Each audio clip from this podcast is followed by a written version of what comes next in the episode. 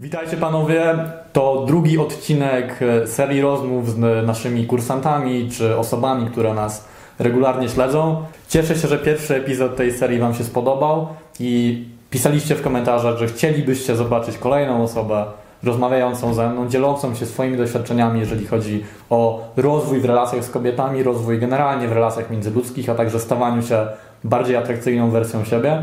I dzisiaj dlatego mam przyjemność gościć kolejną osobę, kolejnego kursanta, którego miałem przyjemność poznać osobiście. E, jest to Wojtek. Cześć Wojtek. Cześć. I standardowo na początek, podobnie jak w poprzedniej rozmowie, pozwolę Ci, żebyś powiedział parę słów o sobie mm, i żeby nasi słuchacze mieli okazję dowiedzieć się takich podstawowych rzeczy, tego ile masz lat, skąd pochodzisz, jaki masz rozmiar buta i czy wolisz spaghetti czy penę. Okej. Okay. To ja może zacznę tak, e, że chciałbym podziękować Adrianowi, że jestem tutaj. Przyjemność po mojej stronie. Niebywały zaszczyt. E, ale przede wszystkim cieszę się dlatego, że zawsze Adrian mi tam pomagał w ostatnim czasie poprzez... Ja mu wysłałem jakąś wiadomość, on mi odpowiada, bardzo mi to pomagało i miałem takie poczucie, że bardzo chcę się mu odwdzięczyć, więc cieszę się, że w taki sposób mogę to zrobić. A wracając, no jestem Wojtek, mam 25 lat, e, jestem inżynierem teleinformatykiem, głównie zawodowo zajmuję się programowaniem, jestem początkującym programistą. Um, mieszkam od dwóch miesięcy w Krakowie, przeprowadziłem się tutaj właśnie. w życiu też poza jakby pracą zawodową e, zajmuję się hobbystycznie muzyką mm, oraz też jakby głównym moim celem w życiu jest teraz zostać zawodowym pilotem, więc y, kształcę się w tym kierunku właśnie, żeby zostać pilotem. Czyli takie trzy zupełnie niepowiązane ze sobą rzeczy, które są dla Ciebie ważne i które równolegle rozwijasz. Tak, tak. I to jest właśnie coś, co też mnie uderzyło już jak poznałem Cię dwa lata temu tak naprawdę. Trochę czasu minęło, ale to było moje pierwsze szkolenie w roli asystenta. Pierwsze szkolenie po moim szkoleniu de facto, na którym ja byłem, gdzie poznaliśmy się w Krakowie i to, co mnie bardzo uderzyło wtedy i jak teraz sobie o tej sytuacji myślę, to wciąż mnie trochę szokuje, to to, że ja miałem wrażenie, że ty tam nie pasujesz. To znaczy nie rozumiałem, dlaczego pojawiłeś się na szkoleniu, dlatego że już na podstawie pierwszego wrażenia, a także naszych mm. rozmów i tego, że poznaliśmy się trochę na przestrzeni szkolenia, miałem wrażenie, że jesteś ogarniętą osobą, która jakby rozumie rzeczywistość, która się dobrze w tej rzeczywistości odnajduje, która bardzo o siebie dba, która dobrze się ubiera, która dobrze wygląda, która jest ambitna, ma jakieś plany, która kończy dobre studia, która wie, czego chce od życia. I jakby wszystkie, mm. przynajmniej z perspektywy mojej, z zewnątrz tak jakby, wszystkie te rzeczy miałeś poukładane. I ciekawiło mnie to, jak to możliwe, że masz wrażenie, że nie radzisz sobie do końca w relacjach z kobietami i mm. dlaczego chcesz się w tej kwestii rozwinąć. Jestem bardzo ciekaw, bo nigdy o tym prywatnie nie rozmawialiśmy.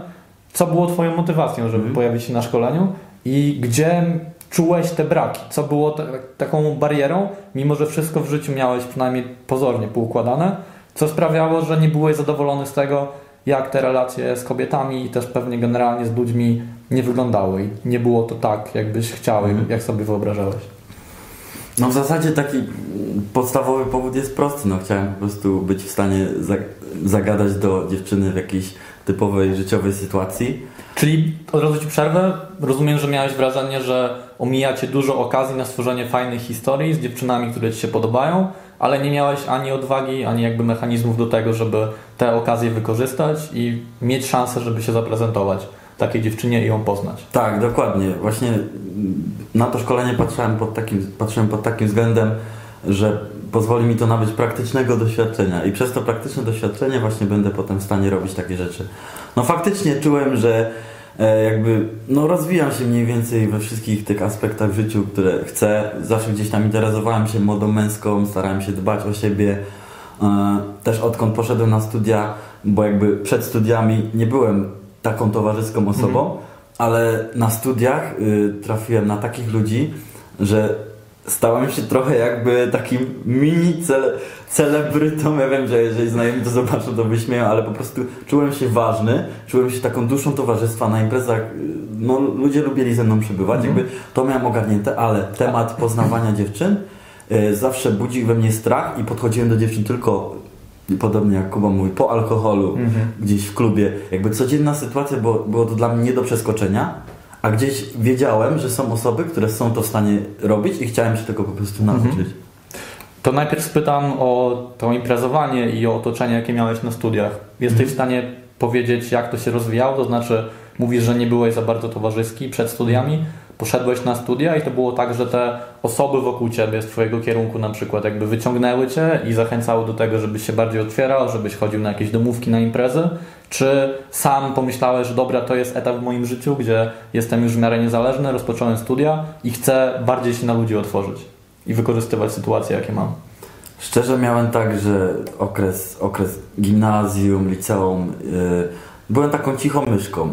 Na początku jeszcze Mhm. liceum byłem, byłem totalnie cichą myszką, ale jakby w trzeciej klasie liceum poczułem, że jestem, pamiętam, że jestem całkiem fajnym facetem, że mam jakieś zainteresowanie i tak dalej. A co ci dało właśnie to poczucie? Jak wyglądał, jak wyglądało myślenie na ten temat w twojej głowie właśnie w tej trzeciej klasie liceum? Że jakby byłeś w stanie spojrzeć na swoje życie z boku, jakoś porównać się do swoich rówieśników i zdałeś sobie sprawę, że radzisz sobie w miarę fajnie i że jakby zmierzasz w konkretnym kierunku w życiu, czy z czego to się brało? Strasznie mądre pytanie, a ja nie mam mądrej odpowiedzi. E, Wiesz co, może trochę tak, że zacząłem się sobie podobać chyba. Może to płytkie, ale Mhm. zauważyłem, że mogę się podobać y, kobietom też. Mm, I to dało ci większej wiary w siebie generalnie. chyba tak, chyba tak. A na studiach wydaje mi się, że może zadziałało to, że miałem tam czystą kartę po prostu i mogłem jakby, czułem, że, że jestem sobą na tych studiach.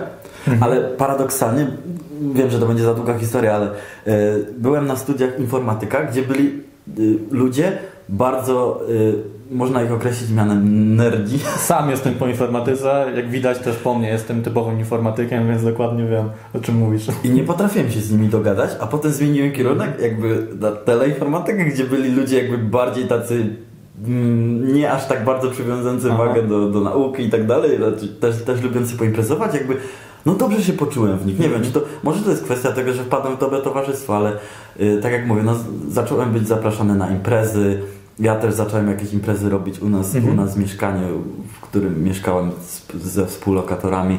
No i było po prostu fajnie. Czułem, czułem że, że był to fajny czas, aczkolwiek z perspektywy czasu widzę, że był to trochę taki czas, że no nie było tak ambitne spędzanie czasu, no ale wiadomo, imprezy jakoś nie muszą być ambitne, ale było tu dużo alkoholu zawsze i tak dalej, także yy, potem mnie już to nudziło, jakby pod koniec studiów już, już nie chciałem chodzić do akademika na imprezy, Mhm. do klubu Mhm. studenckiego jakby tak często, jak to robiłem wcześniej. Ale rozumiem, że nabrałeś przez ten taki mało produktywny czas jednak umiejętności socjalizacji i Tak. tego, że otworzyłeś się na ludzi bardziej. Tak. Aczkolwiek y, wydaje mi się, że wtedy gdzieś tam już y, czytałem jakieś materiały i oglądałem jakieś filmy na ten temat. Bo jakby ja całym tematem zainteresowałem się jak miałem 15 lat. Naprawdę? To jest największa porażka Wow. mojego życia, że ja tak długo zwlekałem jakby z działaniem. Ale jak to się stało, że w tak młodym Byłem w gimnazjum. Po, y, spodobała mi się dziewczyna i wpisałem w internecie jak podrywać dziewczynę i jak zagadać. I trafiłem na, jakiś, na jakąś stronę, na jakieś forum, Aha. zacząłem czytać. Ale co najlepsze? Jaką miałeś w ogóle reakcję? To było coś takiego, że wow, co tutaj się w ogóle dzieje? Nie, nie wiem, że tak można? Czy byłeś sceptycznie nastawiony? W ogóle Ja właśnie mam tak, że nie jestem sceptycznie nastawiony do takich rzeczy, które mogą jakoś zmienić życie. Jakby jak odkrywam jakąś rzecz, e, która może zmienić moje życie, to jestem strasznie tym zajarany i chcę to, Mhm. chcę to zrobić, ale chcieć to czasem za mało, więc...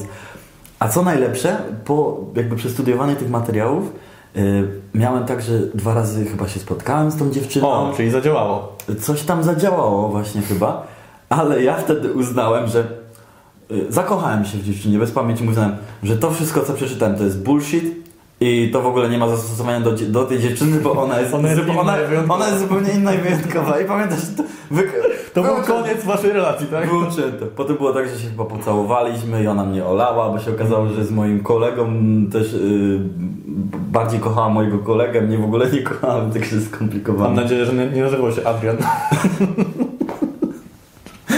O nie, znowu mi przypomniało, że mi podbierać dziewczynę na szkoleniu. No i co, po, tym, po tej sytuacji wróciłeś do studiowania materiałów, czy... Już nie pamiętam. Wiesz co, zawsze gdzieś tam do tych materiałów wracałem w liceum, ale to było tak na takiej zasadzie, że gdzieś tam je sobie czytałem, to była taka tajemna wiedza, Mhm. ale jakby... Że może kiedyś to jakoś się w to bardziej zaangażuję, Tak, ale sprawdzę. jakby historię tych ludzi, którzy, którzy poznają te dziewczyny i tak dalej, to było coś dla mnie tak abstrakcyjnego, że totalnie, dla mnie to była fikcja literacka, po prostu jakby oderwana od, od życia. Ale samo to, że można poznać dziewczynę w codziennej sytuacji, tak? To cię Tak. samo w sobie tak szokowało, tak? Ja jakby y, potem właśnie w liceum i w życiu i na studiach starałem się nie, nie potrafiłem podejść, ale jak już rozmawiałem z kimś, nie chodzi tylko o dziewczynę, bo wiadomo, to jest też nauka relacji Tak. jakby z każdym człowiekiem. Starałem się jakieś te koncepty zastosować i jak widziałem, że coś działa, to było takie, o kurczę, Mhm. coś zadziała, na przykład kurczę, nie, nie jestem w stanie teraz powiedzieć jakiegoś konkretnego przykładu, ale jakieś droczenie się z dziewczyną, Mhm. czy coś takiego, jakby wywo- wywoływanie jakichś emocji, było to fajne. No to jest tak, że takie proste mm, zachowania, czy proste rzeczy, które możesz powiedzieć w rozmowie z kimś, to są takie małe bloczki, które wstawiasz raz na jakiś czas do różnych rozmów, przy różnych ludziach, które globalnie, jakby długoterminowo, wydaje mi się, budują w tobie taką intuicję i ogarnięcie społeczne. I długoterminowo właśnie, zresztą o tym przed nagraniem rozmawialiśmy, to jest fajne, że po pewnym czasie nabierasz właśnie tak dużej intuicji, dla Ciebie to jest tak naturalne i normalne, żeby odnajdywać się w różnych zawiłościach społecznych, że już nie musisz o tym w ogóle świadomie myśleć, bo to staje się częścią Twojej podświadomości i wszystko wydaje się oczywiste, gdzie, nie wiem, dwa czy trzy lata temu, na przykład dla Ciebie przed szkoleniem, to była, wiesz, jakaś tajemnica, zagadka i musiałeś jakby bardzo świadomie do pewnych rzeczy Mhm. podchodzić pewnie. Ale jakby y, samym szkoleniem i, i jakby de, podjąłem decyzję o tym, że chcę iść na szkolenie po tym, jak zakończyłem związek z pewną dziewczyną. Mhm. Jakby będąc w tym związku, y, pamiętam, że pomyślałem sobie, że kurczę, może związek, może ja nie potrafiłem do tej pory jakby być dłużej w związku, bo, bo przed tą dziewczyną byłem dwa, trzy razy w związku. Mhm. Jakby mówiłem sobie, może ja nie potrafię stworzyć długiego związku, może to jest kwestia, że ja muszę pobyć z tą osobą i tak dalej. Nie potrafiłeś, bo to się kończyło za wcześnie? Jakby- Znudzeniem się po prostu A, kończyło. czyli ty nie do, nie dopasowaniem, kontynuować. znudzeniem, Mhm. ale wtedy sobie pomyślałem, że, że może to jest taka kwestia, że to nie jest odpowiednia dziewczyna, że jakby, Hmm. że jakby powinienem poznać wiele dziewczyn, Mhm. żeby być w stanie wybrać tą, z którą jakby chciałby stworzyć dłuższy związek. No i wtedy sobie powiedziałem tak, dobra, zrywam z tą dziewczyną, jeżeli z nią zerwę, wtedy co myślałem, to podejmuję działanie. Mhm. I wtedy byłem na jakiejś studenckiej imprezie i pamiętam, że byłem oczywiście mm, nietrzeźwy. Siedział mój kumpel ze studiów i pamiętam, że rzuciłem jakimś tekstem, y, w sensie jakimś, nie, jakimś konceptem z, z właśnie z, Z tego, co czytałeś, Tak, tak? tak, tak, tak. I on wtedy zrobił takie oczy i, jakby podjął temat, jakby dał mi do zrozumienia, że wie o co chodzi i ja byłem wtedy taki zszokowany, że to, bo to była pierwsza osoba, która w ogóle kojarzy, że coś takiego istnieje. Nie dzieliłeś się w ogóle tą ścieżką z nik- z nikim nigdy. wcześniej. Jakby dalej mam z tym duży problem, nie? Jakby to Mhm. jest coś, co jeszcze muszę sobie przerobić, ale była to osoba i właśnie z tą osobą po tej po imprezie zapytałem się go, pamiętasz coś z tej imprezy? Tak, pamiętam, że rozmawialiśmy. I umówiłem się z tym kolegą, że pójdziemy i on mi pokaże, jak, jak właśnie podejść do dziewczyny w ciągu dnia. O, I mi pokazał. po raz pierwszy zobaczyłeś na własne oczy, że Dla to nie mnie- jest fikcja, tylko można tak zrobić. Dla mnie było wow, wow, po prostu jakbym się przeniósł w, w świat jakiegoś Wyszedłeś z. Matrixu, tak? Tak, bo ja na YouTubie wcześniej oglądałem jakieś podejścia do dziewczyn i tak dalej. To mnie- na pewno nieprawda. Tak. No i kolega podszedł i ja wtedy ten dzień zrobiłem pierwsze swoje O, od podejście. razu ci się udało. Tak. Aczkolwiek walczyłem z tym niesamowicie, ale pamiętam, że to było w Katowicach i była dziewczyna. E, pamiętam, że czułem niesamowity strach, Mhm. ale kolega mnie jakby chyba wtedy lekko popchnął. I wpadłeś na nią, tak? Tak, sypałem, bo cała galeria przyszła. i, Czemu wpadłeś na tą dziewczynę? W ogóle i od tamtej pory nigdy już nie podszedłem. Dziękujemy za podcast. Do usłyszenia. E, Pamiętam, że podszedłem do tej dziewczyny, nogi jak z waty, oczywiście, jakby to nie moje nogi, podchodzę. E, Klepnąłem ją w ramię, bo gdzieś tam zobaczyłem, że trzeba w ramię, obróciła się i zacząłem tak szybko do niej rozmawiać. E, Wiesz co, spodobałaś mi się, ble, ble, ble, ble, a ty w ogóle masz fajne buty, masz jakiegoś, di, e, masz jakiegoś designera tych butów, nie co ja w ogóle gadałem. Przytuliłem ją i poszedłem sobie. Ja mówię, uuu, intensywnie. Tak, tak. I, I dla mnie to było o, i całe, wiesz, ale tak uczucie, uczucie po tym było naprawdę niesamowite. Czyli przed był ogromny stres i strach, a po ulga i takie wyzwolenie, tak? Tak. I ekscytacja. Dokładnie. A na ile to było stałe? To znaczy, czy byłeś w stanie powtórzyć to w miarę szybko? Właśnie nie byłem w stanie. E, wyszedłem chyba z tym kolegą jeszcze potem dwa razy i chyba dwa razy potem przy kolejnych wyjściach nie byłem w stanie podejść. Naprawdę jakby ten... Mimo, że już miałeś Tak. dowód na to, że byłeś w stanie to I wykonać. wtedy sobie powiedziałem, że y, pójdę na jakieś szkolenie, które mi pomoże jakby poznawać ludzi. Bo wiedziałeś, że to będzie dobra inwestycja, żeby tego szybciej się nauczyć i łatwiej te bariery w głowie Tak, pokonać, tak? wiedziałem, że jeżeli zajmą się tym profesjonaliści, to na pewno będzie mi łatwiej. Mhm. I długo myślałeś o tym, żeby w końcu przyjechać na szkolenie? Czy to była decyzja tak naprawdę z tygodnia na tydzień, czy tam z dnia na dzień? Nie jakoś długo, powiedzmy, zastanawiałem się, może dwa tygodnie, trzy tygodnie, coś takiego. Mhm. No ale wiedziałem, że muszę to zrobić, że jakby, że jakby nie przeskoczę tego sam, sam że sam sobie z tym nie, nie poradzę, będę miał ciężko. Mhm. Może to też kwestia tego, że nie miałem odpowiedniej osoby i tak dalej. Mhm. Mm, No i wtedy zacząłem szukać po prostu firmy, która się tym zajmie. Zrobiłeś research, tak? Tak jest, robiłem research. Dużo filmików na ten temat na polskim YouTubie było, sprawiało wrażenie co najmniej dziwnych. Mhm. Jakby niektórzy ludzie, ale jakby pomijmy ten temat i trafiłem na, na wasze filmy, na filmy IU i uderzyła mnie taka mm, chyba taka naturalność, taka autentyczność trochę. Trochę. E, troszeczkę jakby bullshit. e, po prostu, no nie wiem, jakieś takie uczucie miałem, że, że to jest to, że to jest to, że jakoś rezonuje z tym. Dogadamy się. Tak, że dogadamy się. Zapisałem się na szkolenie. Pamiętam jeszcze, że pisałem w mailu, e, a w ogóle to będziemy chyba dużo podchodzić jakby w galerii, bo, bo tam nie wiem, czy tam nie będą moi znajomi, jakby ja się tak bałem. Pamiętam, że pojechałem do tego Krakowa i wszystkim mówiłem, że jadę na warsztaty wokalne pięciodniowe. To była moja wymówka. Czyli największą obawą dla Ciebie przed szkoleniem było to, że ktoś zobaczy, że uczysz się poznawać dziewczynę, tak? Tak, bo jakby e, do tej pory mam takie wrażenie, że ludzie to potrafią bardzo źle zinterpretować jako, Mhm. jako jak swego rodzaju manipulację. Jeżeli ktoś to ogląda z moich znajomych albo ktoś bardzo sceptyczny do tematu, to mm, chciałbym, chciałbym powiedzieć, że nie uważam tak, że to są jakieś manipulacje, bo te umiejętności są w życiu uniwersalne. y, pozwalają nam nawiązywać relacje z różnymi ludźmi, nie tylko z dziewczynami i jakby y, to nie są jakieś techniki, których się uczy na pamięć. Oczywiście są jakieś tego typu, ale wy tego nie uczycie i ja też staram się być przede wszystkim naturalny w tym, co robię i, i uważam, że to bardzo może pomóc. Tak, ja, ja dodam może z mojej perspektywy, y, najpierw jako osoba, która tego się uczyła, teraz osoby po drugiej stronie barykady, która tego naucza. Wydaje mi się, że to przekonanie na temat mm, tego, że to jest dziwne albo y, że ktoś wstydzi się, że jakby uczy się tej umiejętności, bierze się z tego, jakie początki globalnie miała jakby ta branża i ci faceci, którzy jako pierwsi na świecie nauczali innych facetów, w jaki sposób poznawać kobiety, czy to w codziennych sytuacjach za dnia, czy w klubie, bo niestety, ale te 15 powiedzmy lat temu, gdzie w Stanach na przykład ten temat w ogóle się pojawił i ludzie sobie zdali sprawę, że można tego nauczać i zmieniać życie facetów w taki sposób, to było bardzo, no właśnie dziwne, często nie mające wiele wspólnego z rzeczywistością podejście, które właśnie opierało się na jakichś technikach, na tym konkretnie co powiedzieć, co napisać i to faktycznie często było manipulacją albo było blisko jakby związane z, z manipulacją i ja jak teraz sobie patrzę na te materiały po czasie, bo też trafiłem na nie, jak zaczynałem się interesować tym, jak mogę stać się lepszy w relacjach i poprawić swoją atrakcyjność, to teraz po czasie te materiały mi się wydają no, okropne i bezużyteczne. Jakby raz, że nie działają, a dwa, że są po prostu szkodliwe. Natomiast myślę, że jak każda branża i jak każda dziedzina potrzebowaliśmy jakby czasu, żeby dojrzeć do pewnych rzeczy i za, zacząć patrzeć na ten temat bardziej zdrowo. I oczywiście wciąż są w tej branży, nazwijmy to, osoby, które mają to staroświeckie podejście tak jakby.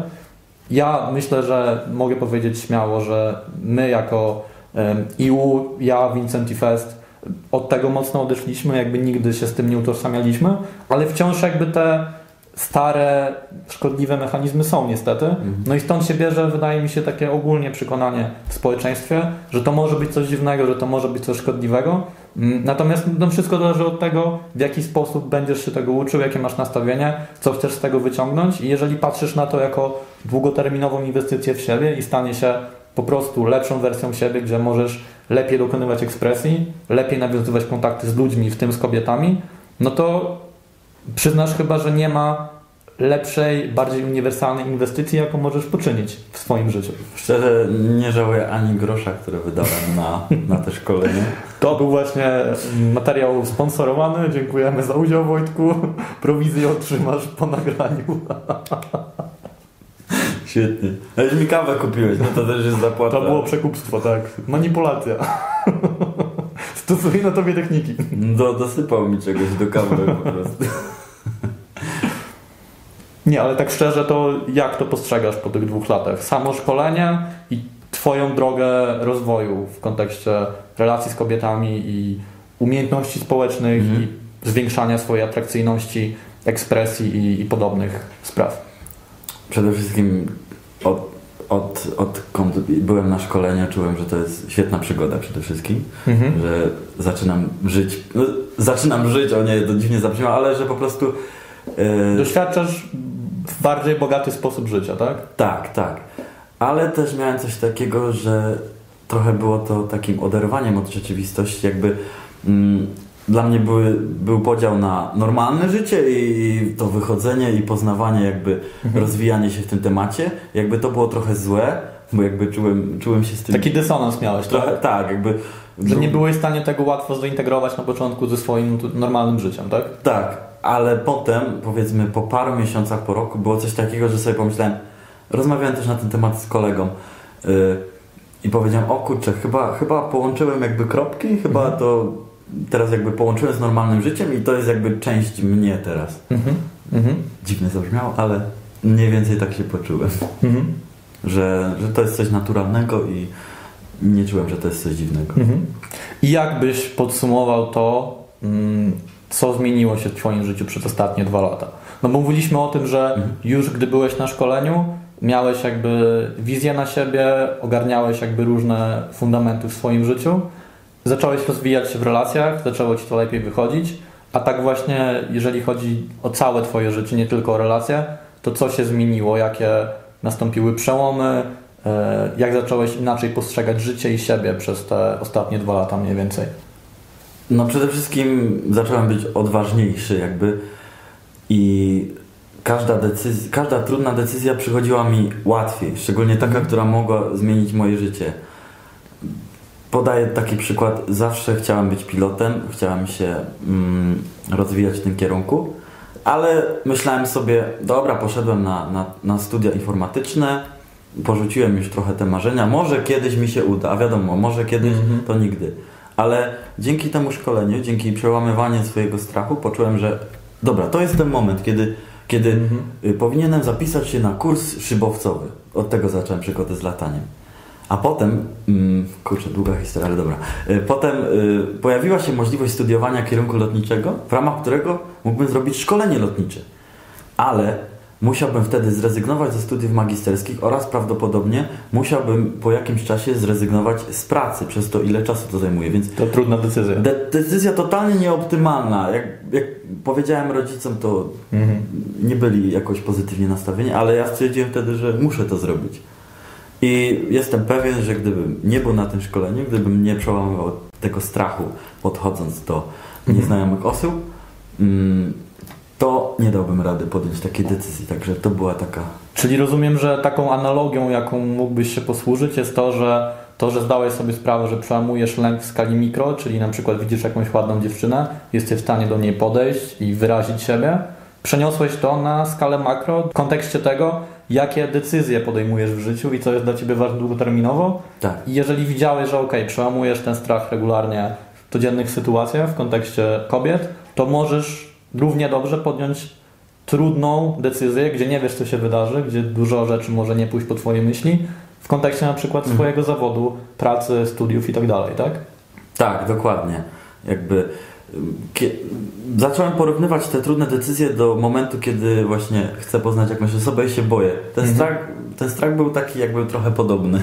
Ten niepokój, strach i nauczyłem się to przełamywać. Na przykład dwa miesiące temu przeprowadziłem się do Krakowa, co też było totalnie trochę dla mnie nieracjonalną decyzją, bo jakby studia i pracę mam w Katowicach, więc y, nawet nie wiem kiedy będę musiał tam wracać, ale stwierdziłem, że teraz mam okazję i powinienem się przeprowadzić tam, mimo że będę jakby drożej, więcej płacił za mieszkanie. Jakby wszystkie te racjonalne powody nie były warte tego, ale miałem takie uczucie, że powinienem to zrobić. Mhm. I zrobiłem i jednego, jedyne czego żałuję to tego, że nie zrobiłem tego wcześniej. Mhm. Ja mam w ogóle wrażenie, że jesteś rodzajem osoby, która w momentach, gdy pojawia się nowa okazja, nowa możliwość, jakiś nowy pomysł na siebie masz, to szukasz powodów, czemu to zrobić, a nie czemu tego nie zrobić. Jestem ciekaw, czy to jest właśnie coś, co wykształciłeś po szkoleniu, czy już wcześniej miałeś takie podejście do życia? W jakimś tam stopniu. Miałem podejście takie, na pewno jestem optymistą i jakby można powiedzieć nawet, że jestem trochę łatwowierny, Mhm. e, jakby mam taką tendencję do, do wierzenia w różne takie nowe pomysły, ale jakby starałem się widzieć pozytywy w jakichś nowych pomysłach, ale po szkoleniu na pewno y, łatwiej mi jest y, iść w jakiś nowy pomysł, jakby przełamać ten, tą, ten strach i niepewność, tak jak mówiłem, także Mhm. no, na pewno mi to pomogło. No, poprzez właśnie wystawianie się na, na, na strach, no jestem w stanie dużo bardziej jakby podejmować takie decyzje, które zmieniają moje życie na lepsze, wydaje mi się. Mhm. A na ile biorąc pod uwagę to, że tak wieloma niezwiązanymi ze sobą rzeczami się zajmujesz, no bo jakby twoja ścieżka na studiach, potem też praca jako programisty, e, śpiewanie, lotnictwo, e, interesowanie się stylem i ubiorem na przykład, to są totalnie inne światy jakby. I jak to jest na co dzień, że to jest bardziej tak, że ty czujesz się w tym trochę zagubiony, że masz tyle różnych rzeczy, które nie są połączone i nie wiesz czemu się poświęcić? Czy jesteś w stanie jakoś to godzić i masz wrażenie, że to wszystko jakby spina się w jedną fajną całość? I pytam też od razu o to, dlatego że w poprzedniej rozmowie z Kubą poruszaliśmy wątek tego, żeby zrozumieć, co jest ważne dla ciebie w życiu jako faceta i jak zrozumieć jakby, co się dla ciebie liczy. I mówiliśmy o tym, że warto jest eksperymentować i próbować różnych rzeczy. Ja jestem rodzajem osoby, który, która nigdy nie była w stanie poświęcić się na maksa jednej rzeczy, na przykład Mhm. jak byłem na informatyce, to bardzo podziwiałem osoby, które widziałem, że żyją tą informatyką, że idą na zajęcia, są totalnie poświęceni temu, żeby jak najwięcej wyciągnąć z wykładu, potem wracają do siebie, do mieszkania, robią jakieś projekty na własną rękę informatyczne i jakby całe życie to jest informatyka dla nich.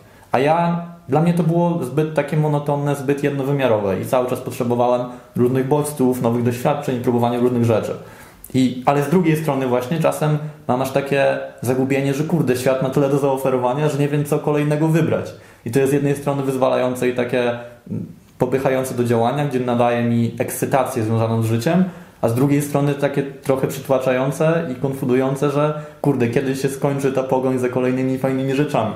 Jestem ciekaw, jak ty się w tym odnajdujesz i na ile w ogóle czujesz, że w tym procesie poznałeś lepiej siebie i na przykład teraz ty, a ty sprzed dwóch lat masz większą świadomość tego, co jest dla ciebie ważne i gdzie chcesz w tym życiu zmierzać.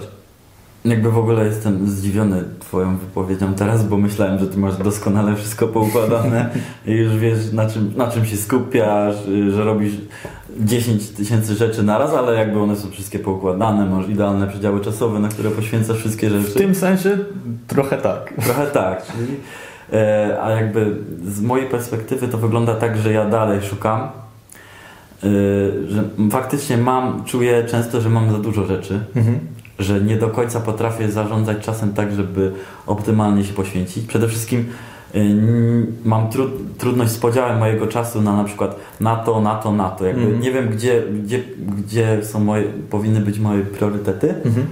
I jakby dalej tego szukam, ale jakby wiem, że są trzy, y, rzeczy, z których nie mogę zrezygnować w życiu, na, muzyka, lotnictwo, ale już na przykład praca zawodowa jako programista w zasadzie lubię, ale jest to coś, z czego mógłbym zrezygnować. Jakby czuję, że jakby nie jest to coś, w, w, co chciałbym iść jakby w życiu, ale Mhm. muzyka, lotnictwo. y, chciałbym być jakoś może niezależny finansowo, jakiś mieć, nie wiem, jakiś swój Mhm. biznes czy coś takiego. A powiedz mi Wojtek, w jaki sposób zdałeś sobie sprawę, bo powiedziałeś to z takim pełnym przekonaniem, że muzyka i lotnictwo to są rzeczy, których nie możesz zaniedbać i one są dla ciebie ekstremalnie ważne. Skąd się wzięło u ciebie to przekonanie, że właśnie na tym chcesz się skupić i to są dla ciebie priorytety aktualnie w życiu? To się wiązało z tym, że na przykład od dzieciństwa właśnie cię mega fascynowało lotnictwo i zawsze śpiewałeś, czy jakoś inaczej to określiłeś? Lotnictwo od dziecka mnie fascynowało. Zawsze gdzieś tam miałem symulatory lotnicze. Jak byłem mały, to z kartek potrafiłem sobie poskładać cały kokpit samolotu i udawać, że jestem pilotem. Wow. Także lotnictwo zawsze było gdzieś tam moją, moim marzeniem.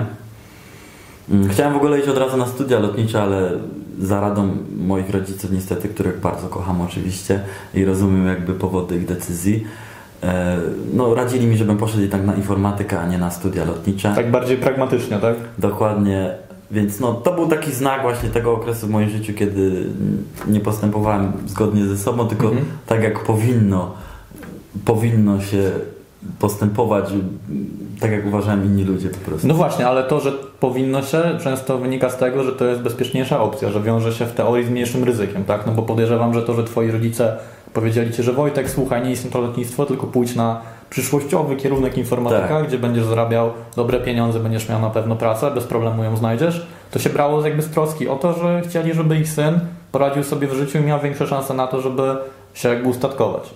E, więc jakby to wynikało z dobrych intencji, tak. tylko tutaj właśnie wchodzi ten temat odwagi i tego, żeby jednak podejmować te mniej bezpieczne opcje, mhm. no bo teraz jak już skończyłeś ten pierwszy etap e, licencji na pilota na przykład, no to pewnie jesteś z siebie mega dumny i podekscytowany tym, że wykonałeś bardzo konkretny krok w tym, żeby swoje marzenie, które miałeś za dzieciaka zrealizować i nawet gdybyś nie miał na tym zarabiać tyle nie wiem, w jednej dziesiątej tego, co byś zarabiał jako informatyk, to i tak pewnie, wiesz, za 20 lat, jak sobie spojrzysz to, co ci się udało zrobić w życiu, no to nigdy nie będziesz żałował, że w tą stronę poszedłeś, bo to było coś maksymalnie zgodne z tobą.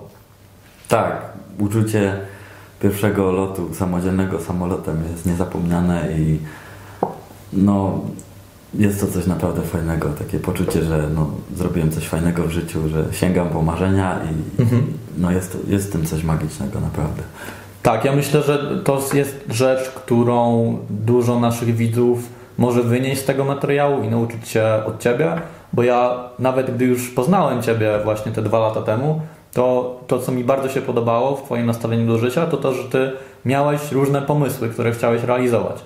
Już wtedy mówiłeś o tym, że chciałbyś zrobić kurs lotniczy, już wtedy śpiewałeś, już wtedy myślałeś o tym, że chciałbyś być niezależny finansowo, chciałbyś pracować zdalnie, przenieść się do innego miasta, więc te pomysły kiełkowały, a to, co jest jeszcze fajniejsze, to to, że jesteś w stanie te rzeczy realizować. I wiesz, minęły dwa lata i te wszystkie jakby pomysły, które miałeś na siebie, tak naprawdę wszystko wdrożyłeś w życie i przetestowałeś. Tak. Dziękuję koronawirusowi. To, to wszystko dzięki temu. Jestem niezależny. Tak, tak. Y, Czy jest jeszcze coś jakby w Twoim życiu, nad czym się wahasz, co chciałbyś zrobić, ale nie wierzysz w to, że to jest właściwa ścieżka? Czy masz takie poczucie, że faktycznie dzięki szkoleniu i dzięki jakby temu, że udowadniasz sobie raz po raz, że podejmowanie tych trudnych decyzji jest opłacalne, to masz jakby czyste sumienie aktualnie? Mm, mam dużo takich drobnych rzeczy, które wywołują u mnie taki lekki strach, niepokój, jak na przykład w tym miesiącu zapisałem się na boks. Byłem na paru zajęciach i to było, było czymś takim, e, czego się bałem na przykład, bo, bo raczej się w życiu nie biłem. To wywołało, wywoływało taki mój strach.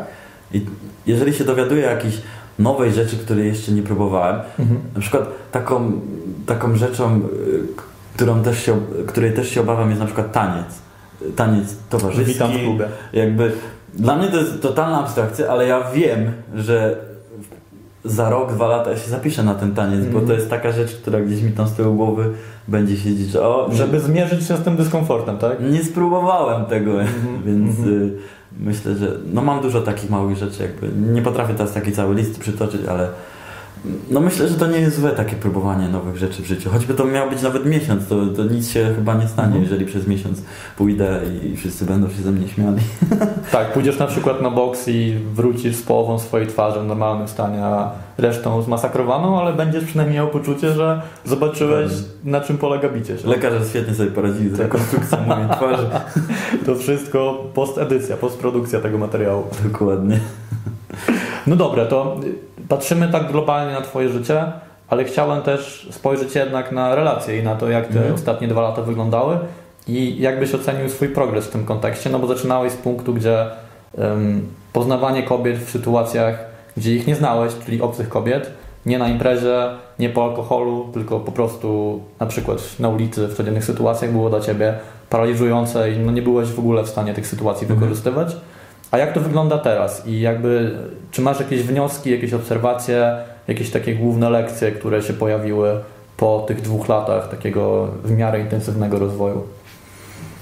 Yy, No przede wszystkim rozwinąłem się w jakiś sposób, ale nie jestem do końca maksymalnie zadowolony z tego, jak się rozwinąłem. Wiem, że mógł, mógłbym zrobić więcej, co niestety gdzieś tam z tyłu głowy mam, ale no staram się z tym walczyć. I zauważyłem, że no przede wszystkim moja głowa, mój mózg nie jest moim sprzymierzeńcem no, i ten strach potrafi być paraliżujący, ale bardzo ważne jest to, że ja sobie tego w głowie nie przegadam, że muszę po prostu wykonać działanie. I to jak jedno, jedno podejście do nieznajomej osoby potrafi zdziałać cuda, jest, jest naprawdę niesamowite, jak to potrafi zmienić, zmienić nastawienie. I Czyli jakby zmiana stanu poprzez wykonanie działania i konfrontację ze strachem, a nie przez analizę w głowie. Tak, no nie ma innego sposobu, jakby wiem, wiem o tym.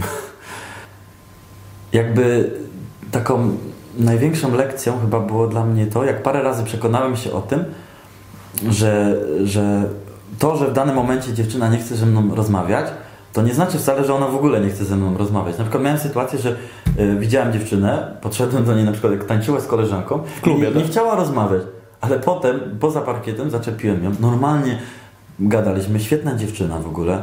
Świetnie nam się rozmawiało i wróciliśmy do tego tematu, jakby dlaczego nie chciała. Mhm, mhm. A ona powiedziała, no wiesz, bo mi tak po prostu głupio było, ja z koleżanką i to była taka sytuacja, no ona po prostu, mówiąc w skrócie, nie czuła tego Mhm, wtedy. mhm. I też miałem taką sytuację w klubie, że było pięć dziewczyn, ja podszedłem do nich, rozmowa się tak nie kleiła, czułem się taki zestresowany, one też patrzyły się na mnie jak, jak na kosmitę jakiegoś. Aha. I po, po prostu odszedłem po paru minutach, bo widziałem, że nic z tego nie będzie. Mhm. A potem świetnie bawiliśmy się ze znajomymi na parkiecie i widziałem, jak te dziewczyny y, spoglądają na nas. Jak Coraz, na innego człowieka, tak? coraz bliżej się przysuwają, jakby, Mhm. jakby totalnie nie pamiętały tej sytuacji, widziałem w nas innych ludzi.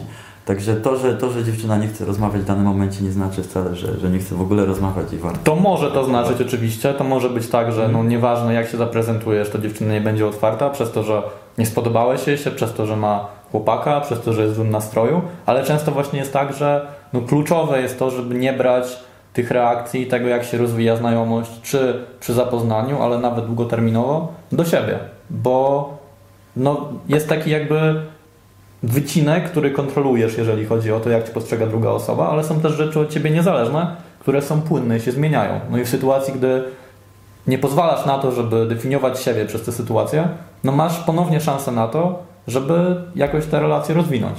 Więc fajnie, że to zauważyłeś, mm, szczególnie w sytuacji, bo to też jest coś, co przejawia się czasem na naszych materiałach, że często mm, tak jakby zarzuca się nam, że to, czego my uczymy, to działa, jakby ma zastosowanie tylko w, w przypadku określonych typów facetów. Na przykład, że ktoś musi być przystojny, musi być wysoki i jakby bez tego to nie ma szansy w ogóle niczego zyskać. I to też jak się poznaliśmy, e, zwróciło moją uwagę, że jakby ty miałeś te atuty, ty masz te atuty, w sensie wyglądasz dobrze, dobrze się ubierasz, dbasz o siebie, jesteś wysoki, a mimo to miałeś problem w relacjach. I tak samo pewnie e, w swojej głowie często tworzysz scenariusze, że jakby z jednej strony wiesz, że masz te atuty, a z drugiej, że to wcale nie jest tak, że czujesz, że jakby każda dziewczyna e, będzie się tobą interesowała. Jakby jestem ciekaw właśnie, jak z tej perspektywy twój dialog wewnętrzny często wygląda. I na ile postrzegasz to jako atut, a na ile czasem może jako przes- przeszkodę w pewnym sensie. Ja bardzo nie lubię, kiedy ktoś mi mówi, że jestem przystojny albo dziewczyna. Robię wtedy coś takiego i czuję się z tym niepewnie, nie lubię tego, Mhm. Nie jestem pewien dlaczego. Y, zwykle mówię, że po prostu nie chciałbym być oceniany za wygląd. Mhm. Ale czasem każdy ma takie momenty, że o, ładnie się ubrałem i tak dalej, fajnie wygląda, chciałbym być doceniany za to. Więc tak de facto nie wiem, z czego to wynika. Ale na pewno zauważyłem, że czasem mam łatwiej, ale tylko jakby na początkowym etapie. Mhm.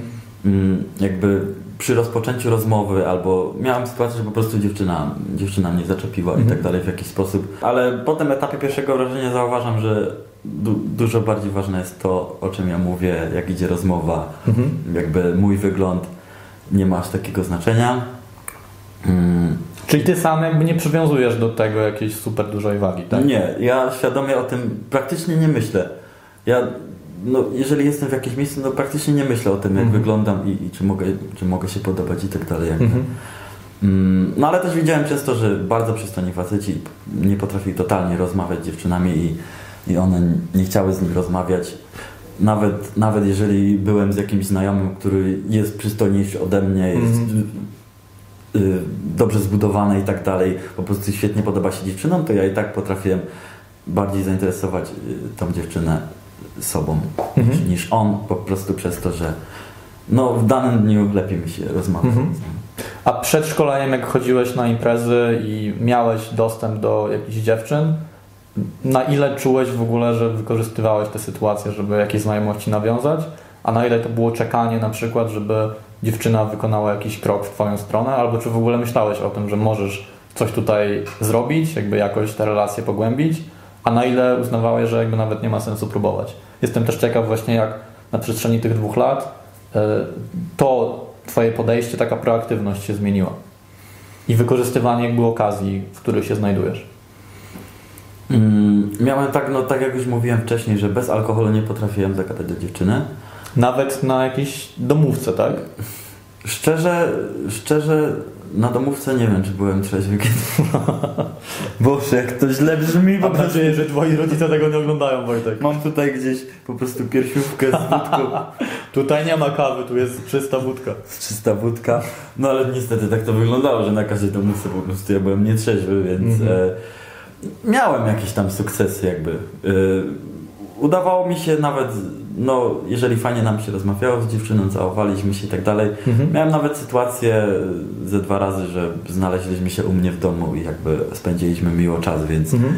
mm, nie było to coś takiego, co jest niemożliwe. Ale rozumiem, że to były takie sytuacje przypadkowe, gdzie po prostu coś się wydarzyło, poszło po Twoje myśli, a nie rozumiałeś jakby dynamiki tego, tak? Nie wiedziałeś tak. do końca o co w tym wszystkim chodzi, jaki mhm. stoi za tym mechanizm. Ale jakby głównie moją piętą achillesową był, był późniejszy etap, jak już raz się na przykład spotkałem z dziewczyną, mhm. to jak gdzieś tam wewnętrznie czułem, że nie mam tego wyboru dziewczyn i jeżeli dziewczyna nie daj Boże mi napisała, że nie chce się już spotkać, mhm.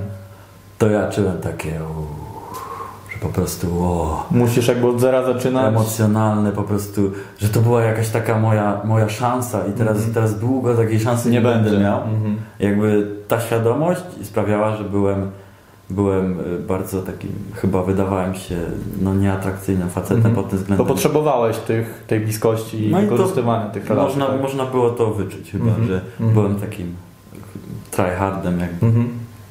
No bo jakby nie miałeś sposobu na tak. to, żeby sam w swoje ręce zdecydować o tym, że chcesz poznać nową dziewczynę, tylko czekałeś, tak. jakieś warunki pojawią się ku temu sprzyjające.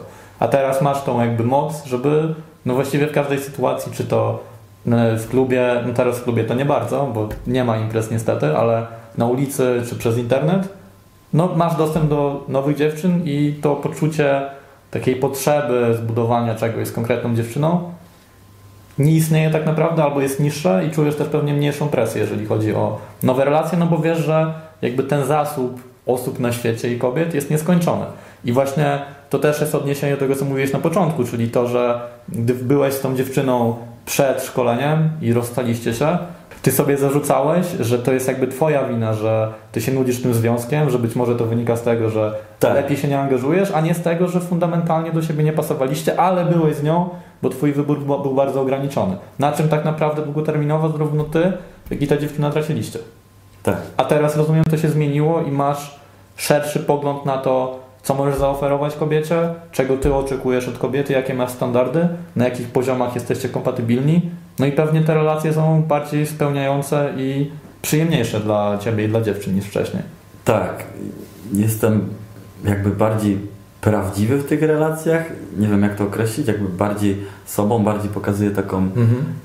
y, swoją prawdziwą stronę si- siebie i też e, mm, mam coś takiego na przykład wczoraj albo przedwczoraj dostałem wiadomość od dziewczyny, która po prostu w skrócie brzmiała tak, że, no, że ona nie chce się już spotkać, jakby, bo ona czuje, że to, co, to zmierza w kierunku związku, co, co w ogóle było dla mnie abstrakcyjne, bo jakby podkreślałem Mhm. pewne, pewne aspekty jakby, że to jest w miarę na razie luźna relacja, ale no po prostu dostałem taką wiadomość i, i jestem pewien, że gdybym było to 3 lata temu, to po prostu bym był załamany przez cały Mhm. dzień, a ja po prostu Mhm. przeczytałem i zrobiłem pff, i wróciłem do swojego Rozumiesz, szanujesz. Jakby napisałem do innej dziewczyny i o kurczę, ale to źle brzmi na tym filmie. Znaczy ja, ja właśnie chciałem to podkreślić, że to może brzmieć bardzo, Bardzo przedmiotowo, ale no jakby no ta dziewczyna w tej sytuacji tak naprawdę zyskuje, dlatego że ty nie jesteś facetem, który teraz będzie do niej wypisywał, Tak. dopraszał się o coś, był nachalny, tylko akceptujesz jej decyzję,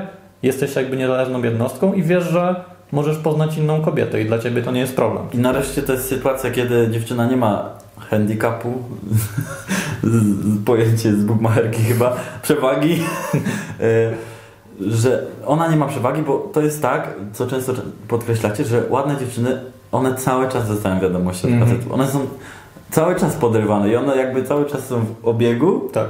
I to zresztą widać, bo jak się spojrzy nawet na telefon dziewczyny, albo ona sama nawet często pokazuje, no po prostu, no ona, ona ma, ma ten wybór i ona Nawet nie musi niczego robić w tym Tak, kierunku, nie musi bo to- to samo do niej spływa. A facet, jeżeli proaktywnie nie poznaje nowych ludzi, nowych dziewczyn, no to, to nie ma takiej, takiej przewagi i teraz czuję, że wreszcie... Nawet to chyba nie jest przewaga, tylko kwestia tego, żeby obie strony były na tym samym poziomie i miały to samo spojrzenie jakby na sytuację. I obie miały poczucie, że okej, możemy coś razem zbudować, możemy się spotykać, możemy wejść w związek, ale to nie jest konieczne. Czyli ja chcę, ale nie muszę. Jeżeli obie strony mają to samo nastawienie, nie narzucają na siebie wzajemnie presji, ani osobiście na swoją osobę, no to szanse na to, że ten związek czy jakaś tam relacja dłuższa czy krótsza wyjdzie, są po prostu znacznie większe. No bo też to się wiąże z tym, że wtedy chyba nie musisz nikogo udawać, nie musisz jakoś się dopasowywać, bo wiesz, że okej, to jest twoja jedyna szansa, więc muszę zrobić wszystko, żeby jej się przypodobać. Dokładnie. Tylko czujesz tą wolność do wyrażania siebie, bycia sobą i jeżeli ta osoba, ta dziewczyna, z jaką się spotykasz, nie polubi ciebie za to, kim jesteś, no to nie ma z tym żadnego problemu. No po prostu nie dopasowaliście się do siebie i tyle. Tak, no i za tym też idzie to, że moje standardy jakby się trochę zwiększyły, systematycznie się zresztą Mhm. zwiększają, co do dziewczyny, że jeżeli jest dziewczyna, z którą nie lubię spędzać czasu, no to po prostu nie będę go Nie spędzał. czuję i- przymusu. I mam taką wolność, że nie muszę tego. No, Tak. to uczucie wolności no, jest niesamowite. Jakby. To, to mi właśnie, Mhm. to jeden z takich głównych rzeczy, które dało mi to, ten rozwój, to, to szkolenie i tak A dalej. możesz rozwinąć myśl, którą przekazałeś parę minut temu na temat tego, że wcześniej czułeś, że musiałeś pewne części siebie ukrywać albo mm, coś udawać, gdy poznawałeś dziewczynę, a teraz czujesz, że możesz w pełni siebie wyrażać? Czy potrafisz jakby zwrócić uwagę na te właśnie aspekty, które wcześniej ukrywałeś albo których nie byłeś pewien, a teraz czujesz się komfortowo z tym, żeby to wyrażać? Bo ja na przykład Mhm. przez długi czas, gdy jakby miałem problemy z poznawaniem kobiet, to uważałem, że taka moja emocjonalna i wrażliwa strona to jest coś złego. A ja jestem z natury wrażliwą osobą jakby lubię poruszać emocjonalne sprawy i otwarcie o pewnych rzeczach mówić. E, I przez długi czas miałem nastawienie, że nie mogę jakby w tym kierunku iść, bo to będzie źle odbierane, bo może nie każda dziewczyna ma na to potrzebę czy ochotę, ale od kiedy sobie zdałem sprawę, że jeżeli ja czuję, że chcę to wyrazić i robię to, no to okej, faktycznie może niektóre dziewczyny nie są na to gotowe, mogą jakoś się zrazić, ale z drugiej strony, gdy trafię na dziewczynę, która ma podobne nastawienie, no to jakby chemia między nami jest tysiąc razy większa, niż gdybym tego nie wyraził. No bo to jest jakby taki rodzaj połączenia, którego nie można podrobić, którego nie można stworzyć sztucznie, bo on wynika z tego fundamentalnie, jakim jesteście osobami. I to jest, to jest jakby najlepszy chyba, najlepsza recepta na to, żeby tworzyć takie niezapomniane wspomnienia, gdzie spotykasz się z dziewczyną i po prostu wiecie, że nadajecie na tych samych falach i macie Mhm. swobodę do tego, żeby faktycznie pokazać tym, kim jesteście. To znaczy mi chodziło o to, że, że kiedyś robiłem wiele rzeczy jakby pod dziewczynę, Mhm. mm, podświadomie nawet chcąc jej się przypodobać. Na przykład najbardziej błahe rzeczy, takie jak rodzaj muzyki włączanej. Jakby chciałem się przypodobać, żeby dziewczynie się podobała Mhm, muzyka. mhm. A robi, zamawiamy jedzenie, no to takie jakie ona lubi. Mhm. E, no ogólnie sta, starałem się wszystko zrobić, żeby się jej przypodobać, a teraz mam to po prostu mówiąc... Patrzysz też na swoje potrzeby. Tak, no patrzę na swoje potrzeby i, i na przykład włączam swoją muzykę, mówię, jak ona mówi, że ta muzyka jej się nie podoba, to ja mówię, że ta muzyka jest zajebista i ja jej nie wyłączę. Alfa mail. nie, oczywiście żartuję, jestem, jestem, jestem, jestem w stanie jakieś tam negocjacje prowadzić w tym względzie. E, no i też po prostu no, nie staram się tak, jeżeli jestem głodny i na przykład mam ochotę iść do Maka, co pewnie bardzo nie popierasz, Ad- Adrianie, to mówię, że chodźmy do Maka i jakby... Ja bym się nie zgodził.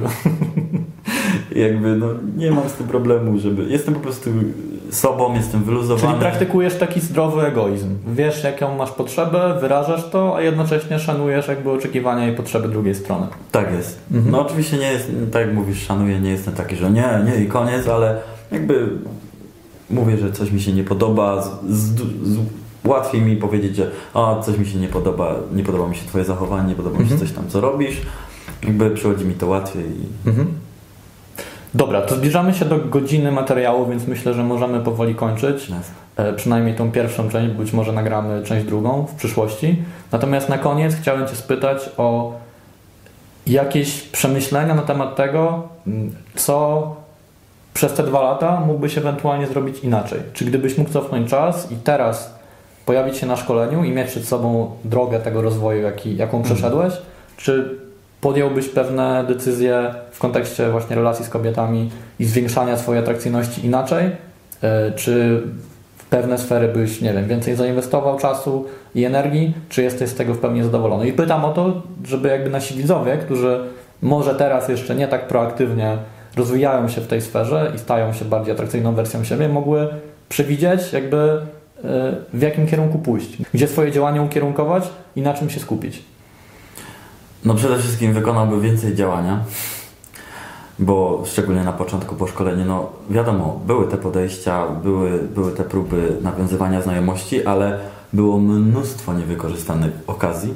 Do tej pory je mam, jest ich oczywiście mniej niż na początku, ale one dalej są i y, jakby wykonanie podejścia jest zawsze dobre. Jakby, no, nie jestem w stanie sobie wyobrazić sytuacji, kiedy, kiedy to miałoby się stać coś naprawdę złego przez to, że podszedłeś i jakby za każdym razem, jak jestem w domu i sobie pomyślę, że był, była interesująca osoba, a ja tego nie zrobiłem, to mnie zżera od środka i mam tak cały czas i po prostu Mhm. uważam, że zawsze, zawsze warto podejść, także wykonanie działania jest zawsze dobre.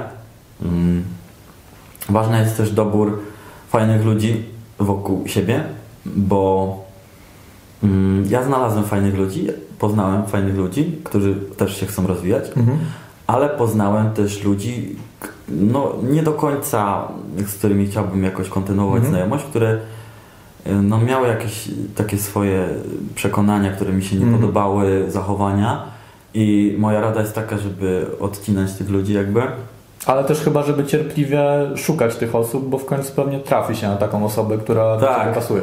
Ja miałem tak, że zacząłem po prostu umawiać się z, z randomowymi osobami z internetu i spotykać się i wiele z tych osób to może nie jestem w stanie powiedzieć, że któraś z tych osób jest moim przyjacielem, ale na Mhm. pewno dobrzy, dobry, dobrzy znajomi.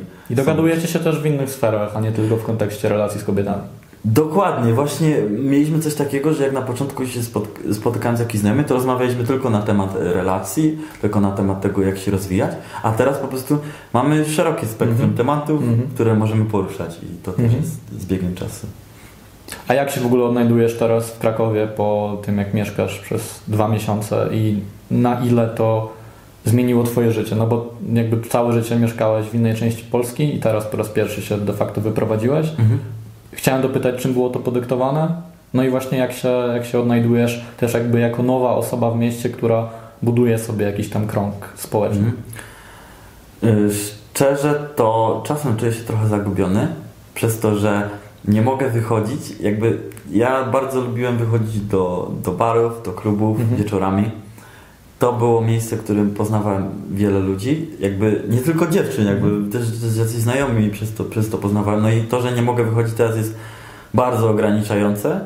No ale na pewno nie czuję się na tyle samotny przez to, że poznaję jakieś tam osoby, dziewczyny. Mhm. Nie czuję się na tyle samotny, na ile mógłbym się czuć, gdybym tu był. E, ale też takim moim jakby priorytetem w życiu jest to, żeby poznać fajnych ludzi. Mhm. Więc jeżeli ktoś jest, jesteś fajny i chcesz się poznać, Mój numer to. nie, po prostu chciałbym, chciałbym jakiś krąg znajomych zbudować w Krakowie. Mhm. Mm, No i też się na tym skupić w życiu, jakby chciałbym się skupić na tym, żeby poznać ludzi, którzy są dla mnie pozytywni, interesujący. Jakby widzę, że, że nie, tylko, nie tylko poznawanie dziewczyn, dziewczyn jest ważne, tylko też właśnie poznanie innych ludzi. No i chciałbym, chciałbym też, też właśnie coś zrobić w tym kierunku, bo, Mhm. bo czuję, że nie do końca y, robiłem wszystko, co mogłem. Wykorzystując to, czego nauczyłeś się w kontekście poznawania dziewczyn. Tak jest.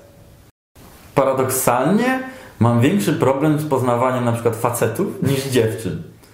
Jakby to jest coś, y, to jest moja taka pięta achillesowa. Mhm. Na przykład y, jeżeli jestem y, w jakimś miejscu społecznym, to na przykład bardzo trudno mi jest rozpocząć rozmowę z facetem, jeżeli nie mam jakiegoś kontekstu, bo czuję się z tym dziwnie. Mhm. Z dziewczyną jest o tyle łatwiej, że mam jakiś kontekst, że mi się Mhm. podoba. Masz Tak. powód, bo ci się podoba, a gdy patrzysz na faceta, no to może ci się podobać, ale jeżeli nie jesteś homoseksualny, to nie jest zbyt dobry powód, więc jakby trudno przewidzieć, co się kryje jakby za wyglądem faceta, tak? Dokładnie. Więc to też utrudnia sytuację nieco. Dokładnie, jest to takie trochę dziwne dla mnie teraz. Mhm. No i chciałbym to, chciałbym to jakoś zmienić, żeby było to bardziej naturalne po prostu. Więc nie wiem, czy masz jakieś rady?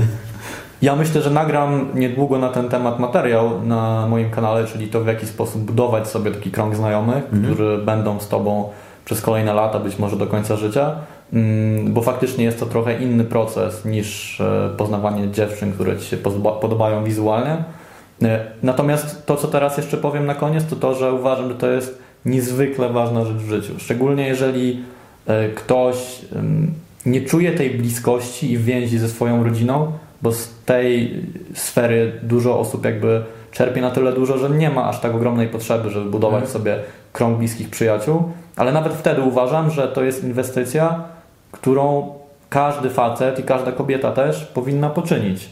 Dlatego, że ja aktualnie mam tak, że moi przyjaciele i osoby, które są dla mnie ważne w życiu poza rodziną poza kobietami, mam poczucie, że nie ma niczego bardziej trwałego dla mnie, że to jest chyba najbardziej wartościowa rzecz, najbardziej wspierająca mnie generalnie w każdej sferze życia, mm, jaką sobie zbudowałem w ostatnim czasie, która będzie jakby mi dawała same dobre rzeczy na przestrzeni kolejnych lat. I dla mnie ten proces zbudowania sobie tego kręgu przyjaciół i osób, które mnie inspirują, od których często mogę dużo się nauczyć, gdzie czuję, że jestem w wielu rzeczach gorszy od nich, ale dzięki temu Mhm. mogę jakby się wznieść na wyżyny i, i być zainspirowany przez nie, e, to miało bardzo, ale to bardzo dobry wpływ na moje życie. I czuję, że teraz już ten krąg mam zbudowany. Kosztowało mnie to dużo pracy, ale każdemu polecam to, żeby zacząć się tym interesować i pomyśleć o tym właśnie, w jaki sposób to zrobić. I tak jak wspomniałem, ja prawdopodobnie nagram, ja prawdopodobnie nagram na ten temat materiał, więc wyczekujcie e, tego na moim kanale. Mm, Subskrybujcie, dzwoneczek. Natomiast nie chcę teraz już e, szczególnie mocno przedłużać naszej rozmowy, zabierać Ci więcej czasu, Wojtek, bo minęła godzina z tego, co widzę po nagraniu. E, nasi widzowie pewnie już, już smacznie śpią. Ja już śpię. E, natomiast mi się z Tobą, Wojtek, bardzo dobrze rozmawiało. Bardzo się cieszę, że po- podzieliłeś się tyloma przemyśleniami i swoimi doświadczeniami. M, Dajcie znać ponownie, drodzy widzowie, e, co zwróciło szczególnie Waszą uwagę? Czy są jakieś rzeczy, podobnie jak w rozmowie z Kubą, które Was wyjątkowo zainteresowały? No i myślę, że jest szansa na to, że spotkamy się ponownie, nagramy część drugą, więc im więcej będzie od Was Z odzewu, kokpitu więcej... samolotu. Tak, tak.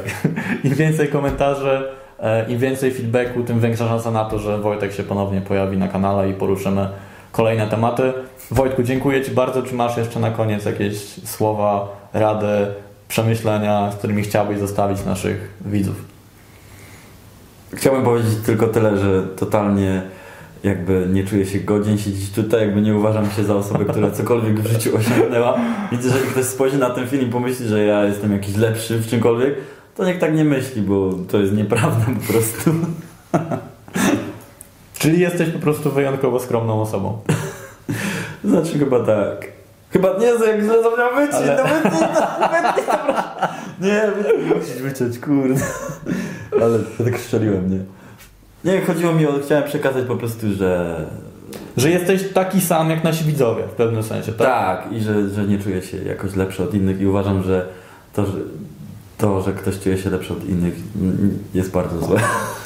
W pewnych aspektach oczywiście. Tak, i myślę, że na przykład ja, jak Ciebie poznałem Wojtek i teraz się kontaktujemy, Mhm. to sam jakby inspiruję się wieloma rzeczami, które Ty robisz. Na przykład dla mnie Twoja ścieżka, żeby zostać pilotem, jest niesamowicie inspirująca i mega mi się podoba to, jak dużo osiągnąłeś w tej kwestii, że faktycznie realizujesz swoje marzenie dzieciństwa i to, że my mówimy do Was sprzed ekranu telewizora, czy komputera, czy telefonu, jesteśmy jakby po drugiej stronie ekranu, to wcale nie znaczy, że my się czymś różnimy. W sensie zarówno Wojtek, jak i ja jesteśmy po prostu normalnymi facetami, którzy mają swoje atuty, ale mają też swoje wady, którzy z jednej strony znają swoją wartość, z drugiej strony czasem też w siebie wątpią. No i myślę, że to jest taka myśl, którą warto, żebyście sobie utrwalili w głowie, że jeżeli my możemy przez tą drogę przejść i pewne rzeczy w życiu osiągnąć, które Wam wydają się może odległe, niemożliwe albo inspirujące, no to nie ma żadnego powodu, dla którego Wy też tego nie możecie zrobić. Jakby jeszcze chciałem tylko dodać, że jeżeli w pewnym, w pewnym momencie na drodze swojego rozwoju w relacjach poczujecie się lepsi od innych, jakby a inni faceci są tacy słabi w tym, albo Mhm. poczujecie, że wasze ego no, zaczyna po prostu mieć dużo do powiedzenia, no to jest to, jest to zły znak jakby. Nigdy, nigdy mi to nie przyniosło nic dobrego, jeżeli czułem się lepszy. Faceta, o, ja to, co ja to nie jestem, bo ja to umiem coś takiego zrobić, bo potem, jeżeli y, macie takie poczucie i spotka was jakieś, jakaś porażka, Coś nie wyjdzie? to po prostu lecicie na dół, więc, Mhm. więc chyba dobrze jest utrzymać taki zdrowy poziom jakby. Tak, i chyba zamiast porównywać się, lepiej jest się inspirować i nie myśleć o tym, że albo jestem gorszy, albo jestem lepszy, tylko czego mogę się nauczyć od drugiej osoby, albo czego ja mogę nauczyć drugą osobę i w taki sposób dawać wartość i czerpać wartość, zamiast jakby po prostu sobie jakoś napełniać ego albo się krytykować. Tak. To długoterminowo jest znacznie lepsze podejście. Więc dzięki raz jeszcze Wojtek. Dzięki. E, Dziękuję Wam za mm, obejrzenie tego materiału. Czekamy, tak jak powiedziałem, na komentarze, bo to jest bardzo ważne i bardzo wartościowe dla nas. No i do zobaczenia w kolejnym materiale w przyszłym tygodniu. Trzymajcie się, do usłyszenia. Coś powiesz na koniec? Cześć, papa, buziaki. Cześć.